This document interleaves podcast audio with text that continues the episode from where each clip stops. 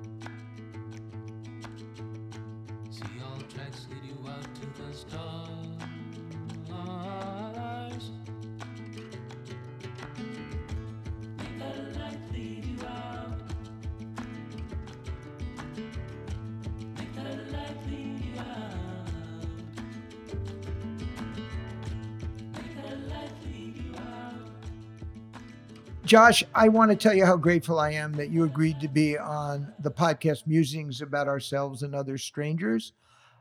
I should let our audience know that Josh and I have actually become friends, a combination of both of us being psychologists, although I haven't worked as a psychologist for thirty years.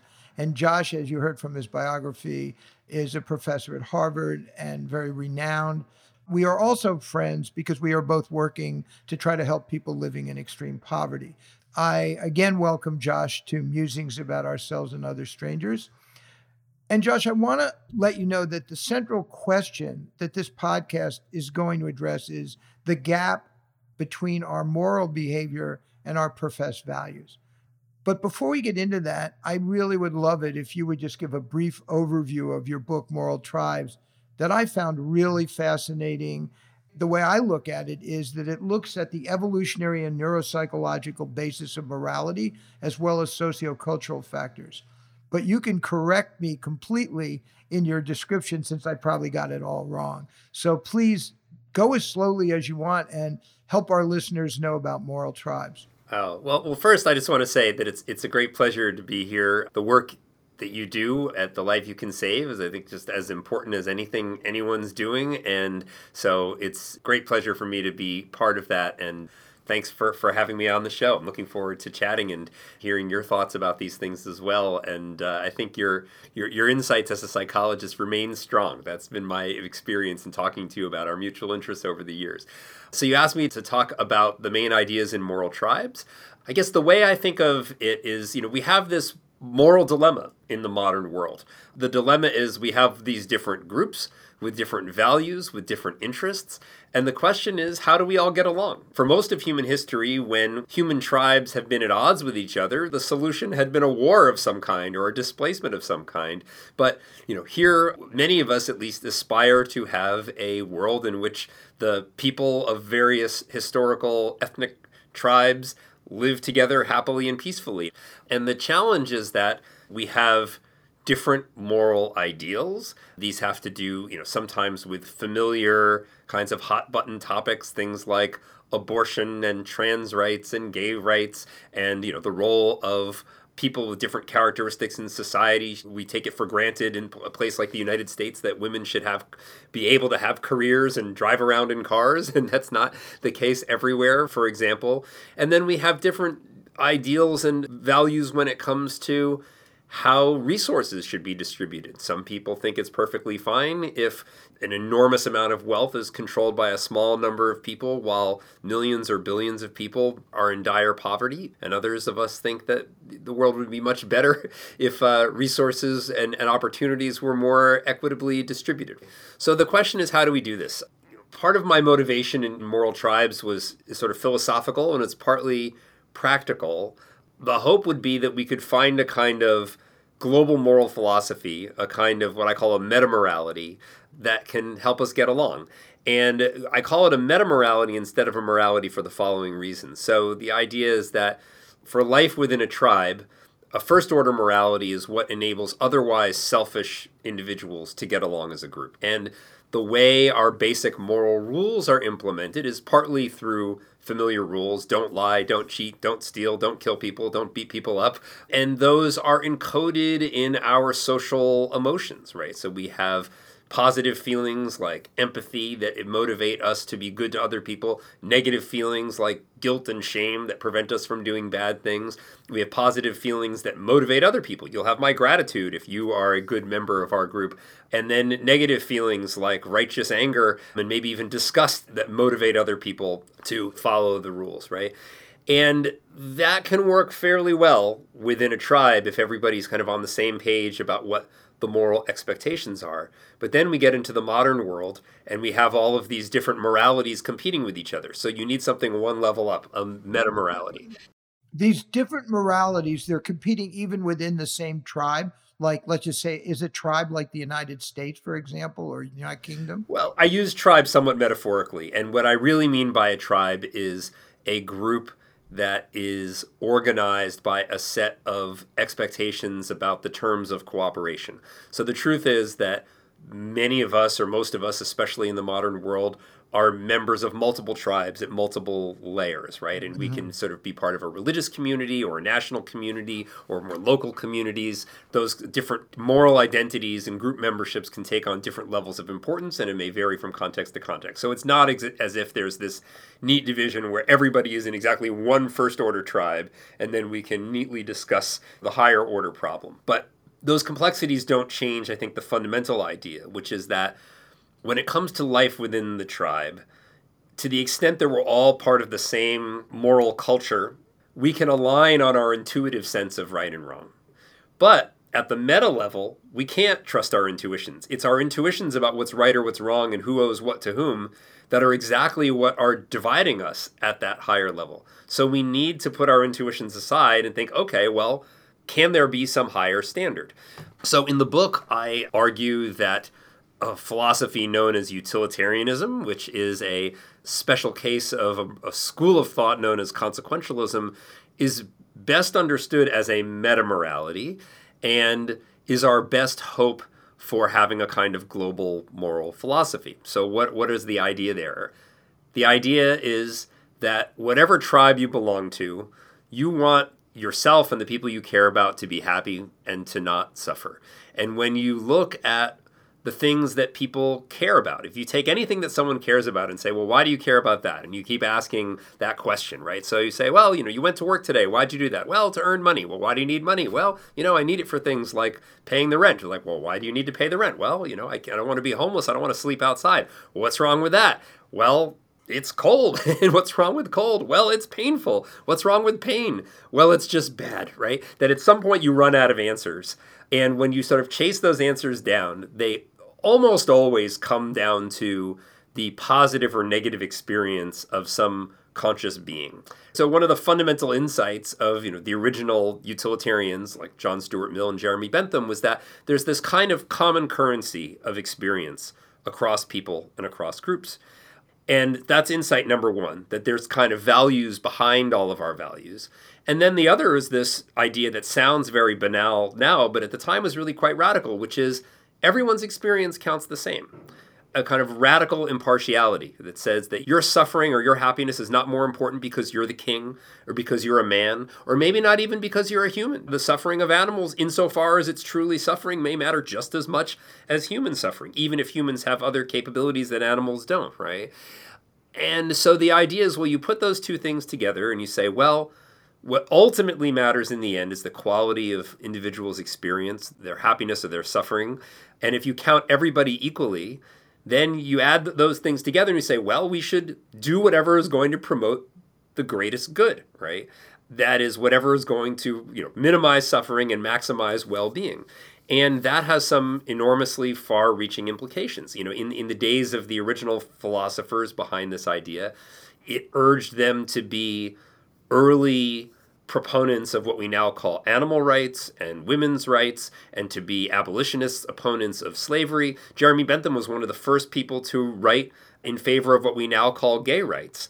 And he did it not by being gay or having some kind of personal connection, but he just thought about it and said, this really doesn't make sense. How is this hurting anybody? And he came to the radical conclusion, truly radical at his time, that instead of punishing people for being gay, they should just be allowed to live the life they want to lead. And that was, you know, jumping ahead sort of two centuries in moral thought by being willing to step outside of his moral intuitions and think about the greater good.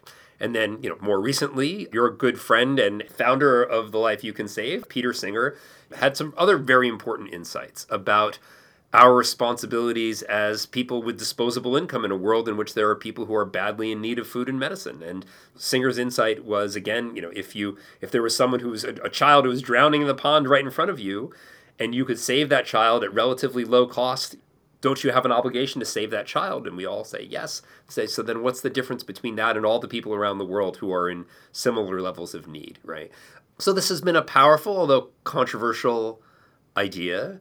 And in Moral Tribes, what I'm essentially doing is providing a naturalistic account of our moral thinking and our moral feeling. You know, what's common to all of human morality and what are the things that vary culturally? And then what prevents us from having a, a more coherent global moral philosophy? And a lot of it is kind of intuitions coming at against each other. And I try to use our, our understanding of human biology and psychology to get underneath those differences and make the case for promoting the greater good. I should say that more recently, I guess I've become somewhat disappointed in the sense that, you know, I wrote this book, it didn't change the world, even though it has some fans. Oh, don't be so modest. It really did. Everything's fine now. but but I've become more interested in trying to apply these ideas rather than kind of offering a sort of intellectual defense. That's that's where a lot of my thinking has been been recently. Let me stop you and ask you a question about intuition.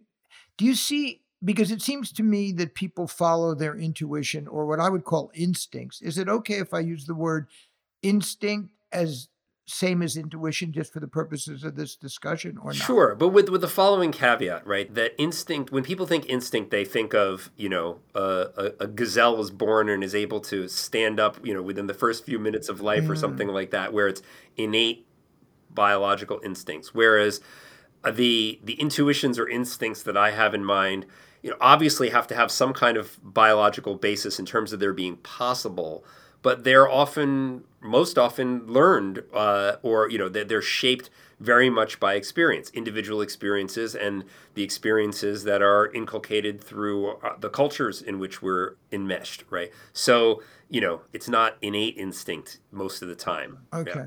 Well, I'll use the word intuition then, but we'll realize that we're talking about a mix of biological and sociocultural influences that lead to these intuitions. And it sounds like what you're saying is intuitions are much more loaded towards the learned part than the biological part, which is instincts. Yeah. But I have a reason for asking this, because it seems to me that people's intuitions are not necessarily leading us to get along. I don't know how I could possibly feel that way in a world where there's universal peace and everybody is nice right. to one another. But somehow I've come to this belief in this old age of mine that in fact, people following their intuitions doesn't really lead to people doing the right thing, yeah.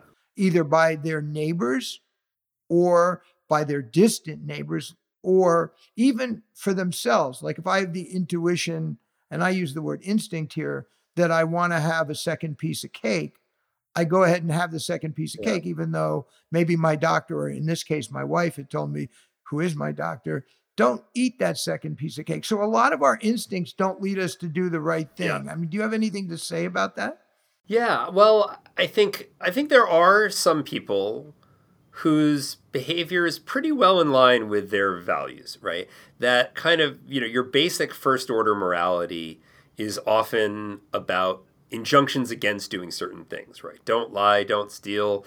And then to the extent that there are things that you have to do, you're expected to be good to the people in your life, to take care of your family and your friends, to be supportive of the community. And so if you're a good, upstanding person within your community and you're you're doing right by the people you're connected with in the right proportions and you're not committing any any sins, you can be pretty well in sync, I think, with conventional tribal morality. I think that where there's likely to be a disconnect between people's values and their behavior is, you know, on the one hand, if they're under strain conditions. So, you know, if your best hope of getting out of poverty is to become part of the drug trade, right, then you might end up doing things that, you know, when you go to church, you know, are wrong, but hey, you know, got to survive, right? Or if you have certain kind of higher ideals that are of, of the kind that someone drawn to a utilitarian philosophy would have, then there's always going to be a gap, right? There is an episode of, of The Good Place that showed this guy who they described following a term I used in Moral Tribes called the happiness pump, right? That, you know, it was kind of ridiculing the idea of really trying to do as much good as possible, right? And, you know, the character in The Good Place, I don't think was trying this in the optimal way, but even if you are trying this in the optimal way, it's a question of, okay, well, how much money do I have to give away? You know, should I be pushing myself to the brink of poverty in order to provide life-saving food or medicine or malaria nets to people on the other side of the world? So it's there's a tension between the kind of moral philosophy that would say, hey, look, the more the better when it comes to helping other people, and the forces that guide our behavior in everyday life, both in terms of, you know, taking care of our own needs and taking care of the needs of uh, of the people who we're closer to. I'm going to challenge you at the risk of just being demolished here, but let me bring it a little bit closer to home. Let me take some of your colleagues at Harvard, okay, or some of the people that were at Harvard when I was at Harvard or my wife was at Harvard. I would challenge the idea that there They're living fine, upstanding lives. They're not necessarily, in my opinion, living fine, upstanding lives. There is a huge gap between moral behavior and their their professed values. Some of them were the very architects, for example, when I was in university, of the Vietnam War. Many of those Harvard professors actually advised the Kennedy administration, the Johnson administration, on how to conduct that war, which didn't seem to me like living a fine, upstanding life at the time. But even bringing it forward, I don't think that these professors necessarily extend their nice behavior beyond their families and their community particularly well to live in a way that is trying to make the other tribes who are far away a much better place. So I'm I'm suggesting not to pick on Harvard because I was only joking, not joking, but I was only having fun with the Harvard thing because it's held in such esteem. But yeah. I was saying that I think that there is a real problem between how we, most of us, live our lives every day and living by a really good moral code, be it utilitarianism or even if we were Kantians. So I don't know. I guess I'm challenging your notion. Well, yeah. So, I mean, I'm, I don't know who you have in mind, like Henry Kissinger or someone like that. Well, Samuel Huntington was the person I actually. Oh, okay. Yeah. But I, you know, I, I think th- those are unusual cases, not your typical affluent Westerner, let's say. But I think your point is well taken that many of us are willing to accept or complicit in some way in practices that are extraordinarily harmful, right? And I think, you know, one of the challenges in modern life is it's extremely complicated to figure out, like, of all the products that I buy, which of them are being produced by companies using terrible labor practices. And then even if it is companies that are using what we would consider terrible labor practices here, is it actually better on balance to buy those things because it's the first step on a ladder towards a world in, in which those practices are better. And I think a lot of it is there's so much complexity behind, you know, the apparently simple choices that we're making. But I'm not even thinking of things that are complex. I'm thinking of the fact that people, and this is going back to how I saw the, the moral tribes, that within tribe, yeah. the people are generally very nice, generally, yeah. to the people that they perceive as similar to themselves or part of their tribe.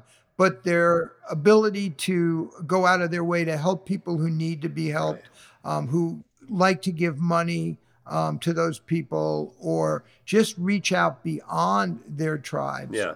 Like, for example, I could think of about five wars that are going on right now that are really creating desperate number of refugees right. and famine. And most people, even the wonderful professors at Harvard, aren't doing a whole lot about that. Well, myself included. I mean... Well, I don't think that's true, but we'll just leave it. We'll leave that for the time being. I, I think, you know, the question is what what motivates people, right? I mean, I think most people today still want, in some sense, a lot of the same things that people have wanted for hundreds or thousands of years, right? I mean, first people want to have their basic needs taken care of for themselves and the individuals they care about. And then, you know, beyond that, they want to engage in relatively enjoyable activities, at least if, if the, you know, they want the, the work that they do at least not to be backbreaking labor. And if you can have a kind of career that's enjoyable or fulfilling, then people like that all the more. People want to have the esteem of their friends and the people in their, their communities, whether it's their personal communities, their churches, their right. And right now, we're not strongly incentivized to do things that may be extremely important and doable morally, but your friends are not going to shun you for the most part if you are failing to use your resources to make war less likely, or if, you know, I mean, most circles, if you're not a vegan, for example, you know, or you eat factory farm meat regularly, it's viewed as a personal choice, right? Mm-hmm. And it's not necessarily the solution is to say, okay, well, let's make it not a personal choice, right? I mean, that can backfire in a big way, right? But I think, I guess the general answer is that the sort of social forces that shape our lives push us to be pretty good, but not nearly as good as we could be. And that's probably true regardless of what more sort of exacting philosophical standard of value you choose to apply.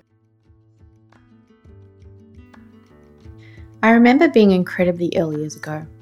My temperature was forty degrees. That's one hundred four for those who may need a Fahrenheit conversion. I was so heavily congested that when I coughed, I would struggle to catch my breath.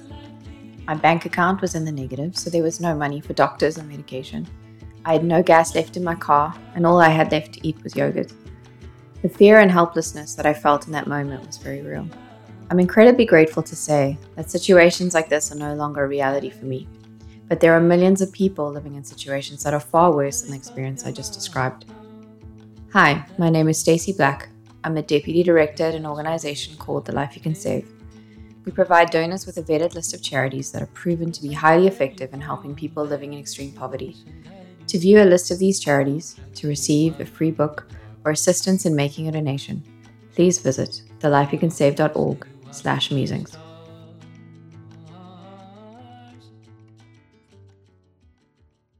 So what I was thinking of is the girl in the pond that Peter Singer talks about, that all of us, if we were passing a pond, we would save the girl, even if it cost us our expensive suit of clothes and we'd be late right. for a very important appointment. We mostly all would jump in, okay? Because that person, it seems to me, to yeah. use your language, and maybe I'm wrong, is part of our tribe at that point. Yeah. There's, they're, and they're right there, and the suffering is manifest.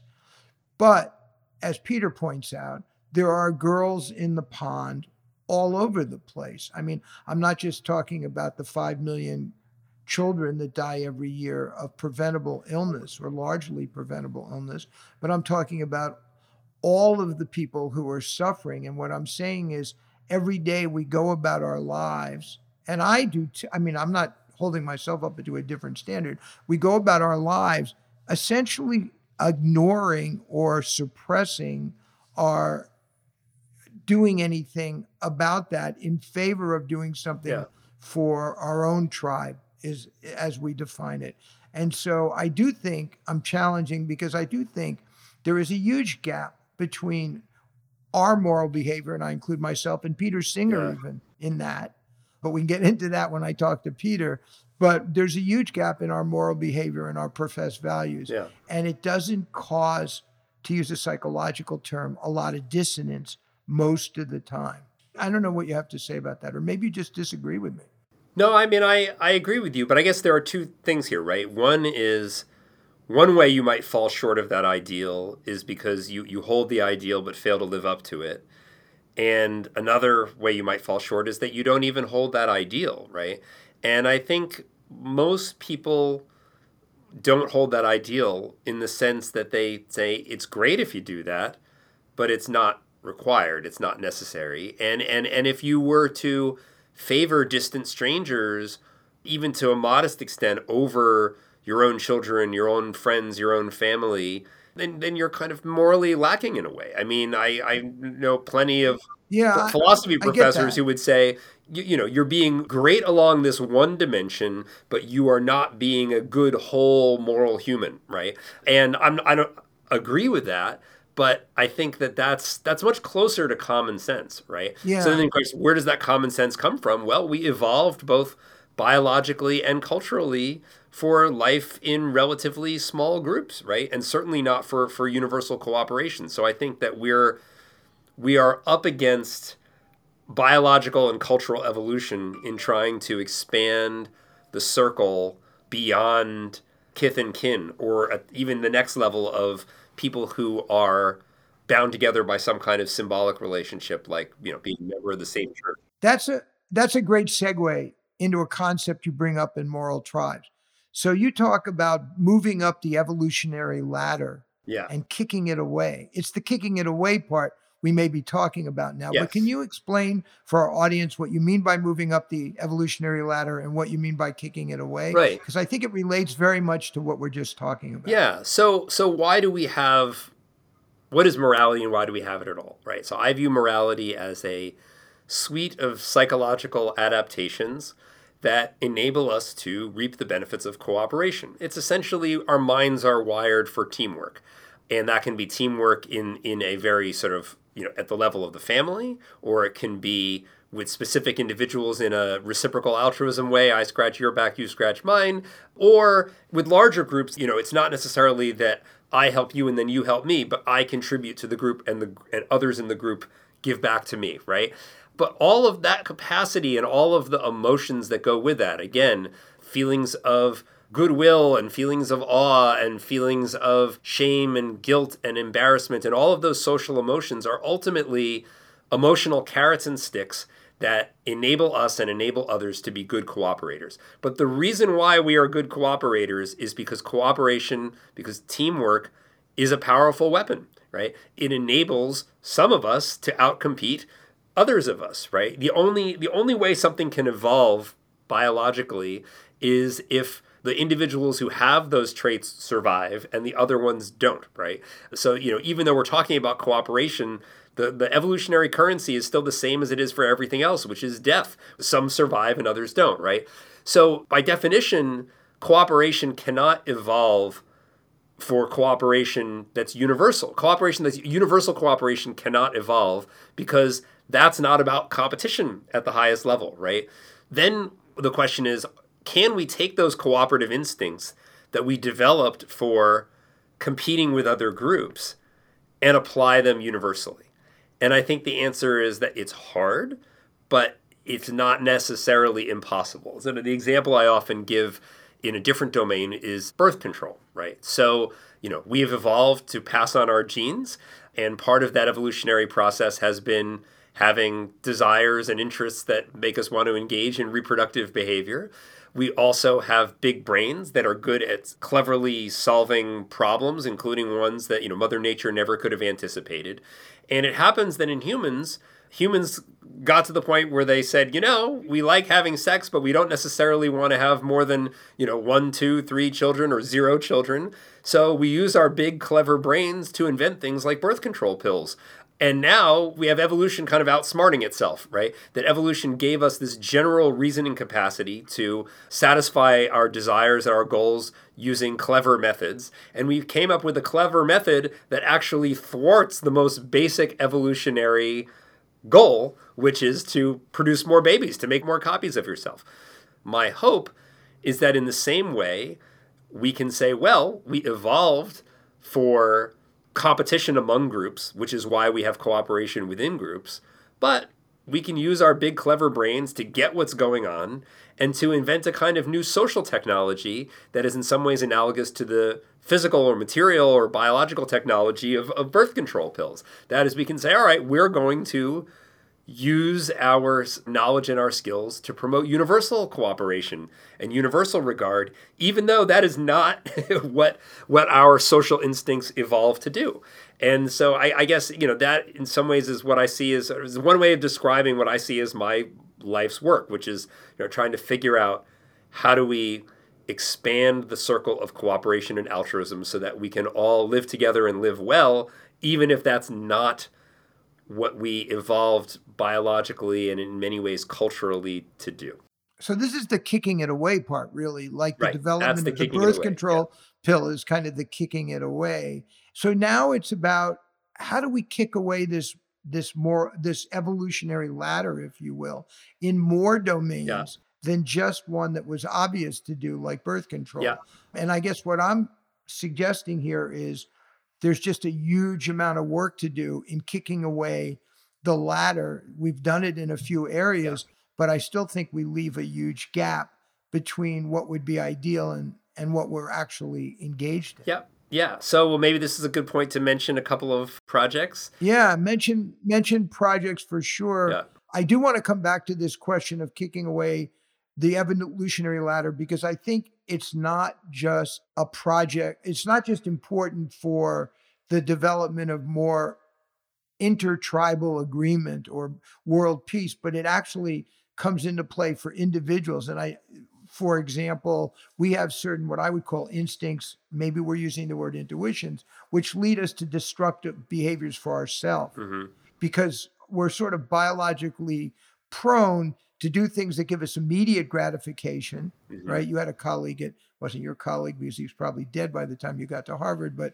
Skinner, who talked, B F Skinner, who talked a lot about how we get reinforced for these immediate behaviors that are either negatively reinforcing, meaning they move remove an aversive state, or they're positively reinforcing because they give us pleasure. Right. And so I think that this kicking away the evolutionary ladder is relevant to a lot of individual behavior that's beyond the scope of our discussion today. Yeah. But I did want to bring it up for our audiences that we're not, in my opinion, just falling short of living by our professed values, myself included. And I now am a really good example of this also, but we're living in a way that we don't live the healthiest lifestyle just for ourselves and our immediate surroundings because of these same instincts that lead us to be very oriented towards the short term as opposed to long term. Just a different way of looking at it, I guess. Does that make any sense to you, Josh? No, it makes a lot of sense. I mean, I think a lot of our sort of personal unhappiness can be traced to getting stuck in an evolutionary rut in the modern world, right? People's, um, you know, so the most obvious examples are things like drugs and alcohol, or overeating in a world of abundant, uh, you know, sweet foods, right, that our ancestors never would have had access to. But also, you know, more subtle things, right, that the things that really make us most happy, the people who are really most satisfied with their lives, the number one thing is the quality of one's personal relationships. And, you know, if if you're a ambitious person with, there's always another professional opportunity, you may just keep, you know, pushing and pushing on that treadmill and, you know, realize at some point, wait a second, like the most important things in my life have gone by because I was so busy sort of chasing those very tempting rewards in one's work life, right? So, or it could be material things too. Yeah, right. I mean, you talked about the, we didn't talk about the hedonic treadmill, but that could be driven by some of these same, I call them instincts or intuitions. Right. I mean, I think, yeah, it's, it's material things. And I also think even behind the material things, it's it's status, right? Mm-hmm. There are plenty of people who live much better than the royalty of past centuries who don't feel like it's enough because they're always looking at the person down the street or down the hall at the office who's who's got a little bit more. And it is it is a challenge to learn to be happy with what one has, despite having so much. Well, I, I do want to comment for the audience that, Josh, that you've managed, and I don't I don't mean to be patting you on the back, but you've managed to be, I look from the outside looks like a very available father and husband at the same time that you've built this quite an uh, impressive career at Harvard.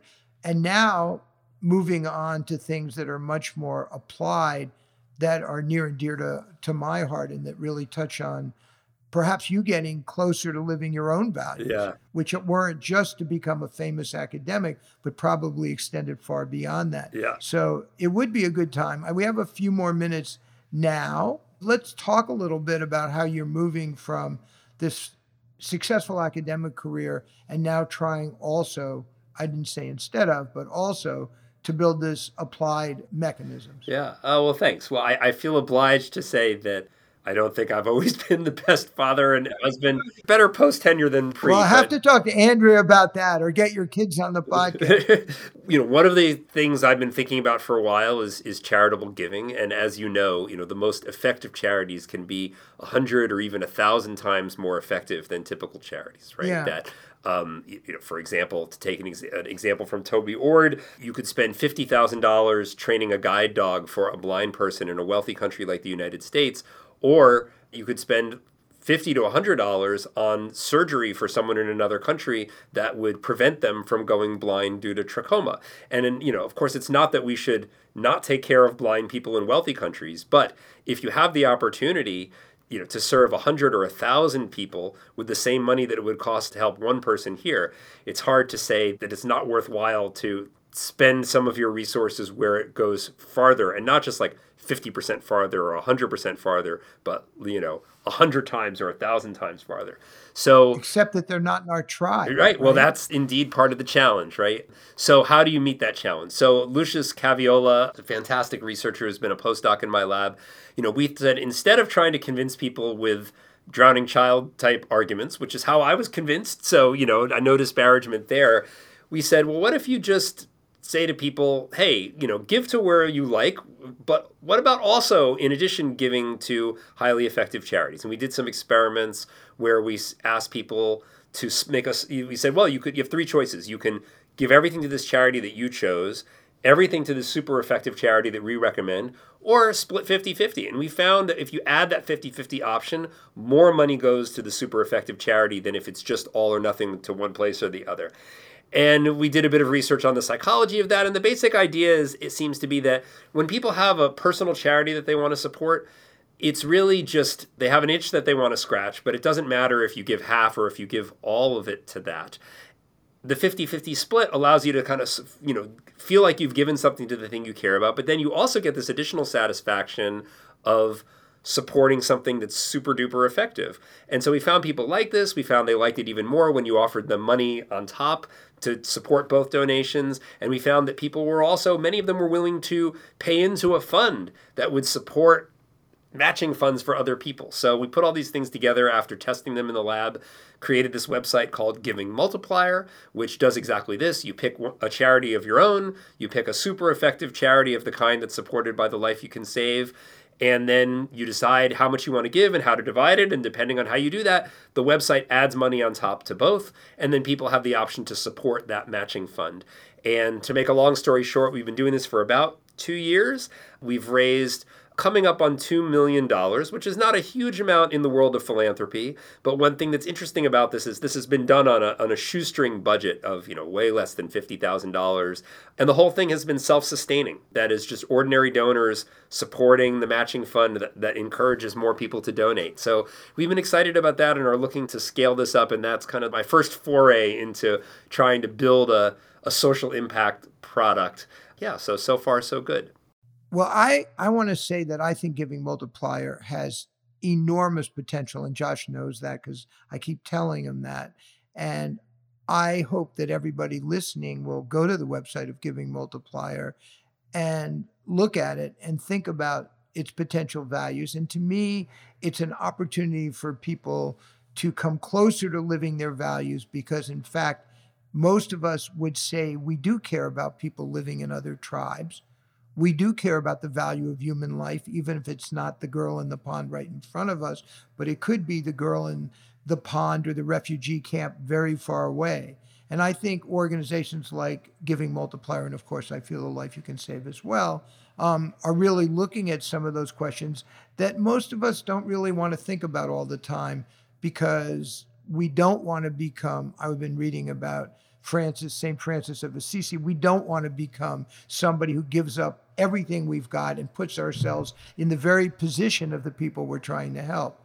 I have a host more questions for Josh, and I'm hoping that people will subscribe to the podcast so they not only can hear the other guests we're coming up, but also can hear Josh's answer to those questions as well. So please do subscribe, and please do come back and listen to Josh when I ask him more challenging questions like how to live a moral life, or what does he think a moral life is, what does he mean by personal best, and various other questions that I'd like to ask, but I know that I'm running out of time. Before we end, Josh, do you have anything you want to say before I make you come back and be a guest again? Oh, well, no need to twist my arm. It, it is a great delight and pleasure to be here, and I look forward to continuing the conversation. Thanks for having me on. Me too, and thank you very much for coming on.